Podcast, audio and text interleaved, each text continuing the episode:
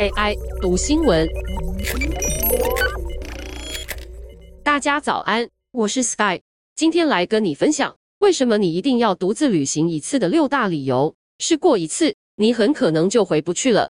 住在美国的利亚第一次独自旅游的理由很简单，他想出发，但没有朋友有空。利亚不希望这成为绊住他的理由，订了前往阿姆斯特丹的机票，两周的旅程，他去了冰岛、荷兰和德国。从此之后，他开启了各式各样的壮旅，足迹遍布爱尔兰、西班牙、葡萄牙、土耳其和比利时。独自旅行成为他造访新世界最爱的方式。那些从前难以做到或是做起来尴尬的事，像是自己上餐厅吃饭，现在反而能够享受其中。事实上，越来越多人喜欢独自展开旅程，试过的人都说赞。总结下来，有六大你终其一生一定要尝试独旅的原因。首先，独旅会让你更加独立，更有自信。独自旅行时的掌控感和被赋权的感受，几乎没有任何其他事能比拟。从自己规划旅游，到自己探索一个未知的国度，即使旅程结束，这种独立自主的感受仍然存在。旅途中总会卡关，你必须自己排除障碍，有时候难免会慌乱，但最终你会发现，这没什么大不了。你有韧性，可以靠自己解决问题。其次，旅途中的挑战。让你发现自己的新面向。第一次的独旅，你会面临各种从未遇见的情况，有时候当下的反应可能连你自己都感到意外。独自旅行非常适合自我反思和自我觉察，它让你能够面对自己的快乐与不舒服。比方说，理解并意识到自己的社交焦虑，又或是发现自己原来很容易与陌生人开启互动。此外，由于旅行的行程由你决定，只要在机票允许的范围内。当遇到新的体验和遭遇，你可以自己决定要沉浸其中多久的时间。如果本来就对社交焦虑或容易尴尬，不太可能单靠一趟旅程就治愈。但你确实可能更好掌控自己的感受，懂得适时收放。想再尝试再克服一下时，停下脚步，决定坦然接受自己的情绪时，后退一步或直接前往下一站。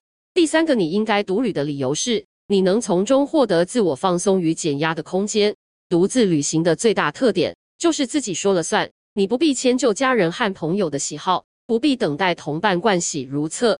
这时候，你可以轻松在独处与认识新朋友之间取得平衡。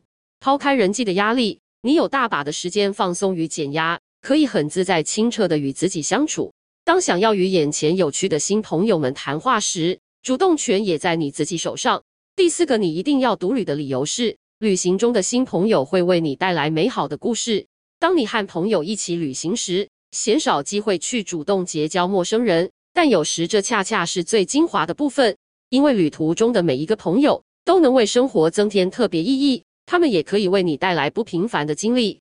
莉亚第一次独旅时，在冰岛待了几天，走进一家以浓汤面包中闻名的餐厅用餐后，认识了两名当地人，他们下班后邀请莉亚去酒吧。莉亚就这样认识了雷克雅维克最不容错过的当地酒吧。在这一次的旅行后，莉亚又两度重返冰岛，每一次都与这两个朋友见面。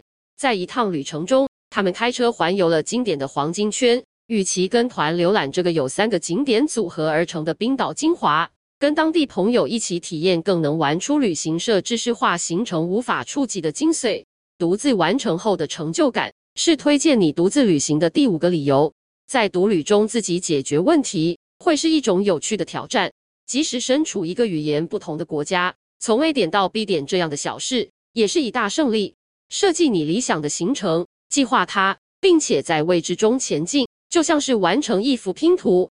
当你完成时，回头一看，发现这一切都是自己做到的，那种满足和成就感是无法用言语形容的。最后，独旅能让你拥有真正符合你理想标准的旅程。没有任何旅行能够完美，出发前管理期望很重要，应该避免把标准设得太高，或设想一些无法实现的事。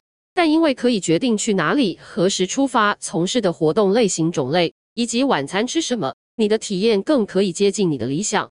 想在早餐时阅读或划手机，吃饱后散个步，独自坐在酒吧与调酒师聊天，你可以选择自己旅行的节奏，不用将就旅伴的兴趣、心情和日程。想要一次完全属于你自己的旅行，一生一定要尝试一次独自出发。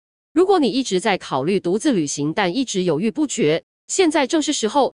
试过很可能回不去，你可能从此把这列为你首选的旅行方式。弹开地图，出发吧！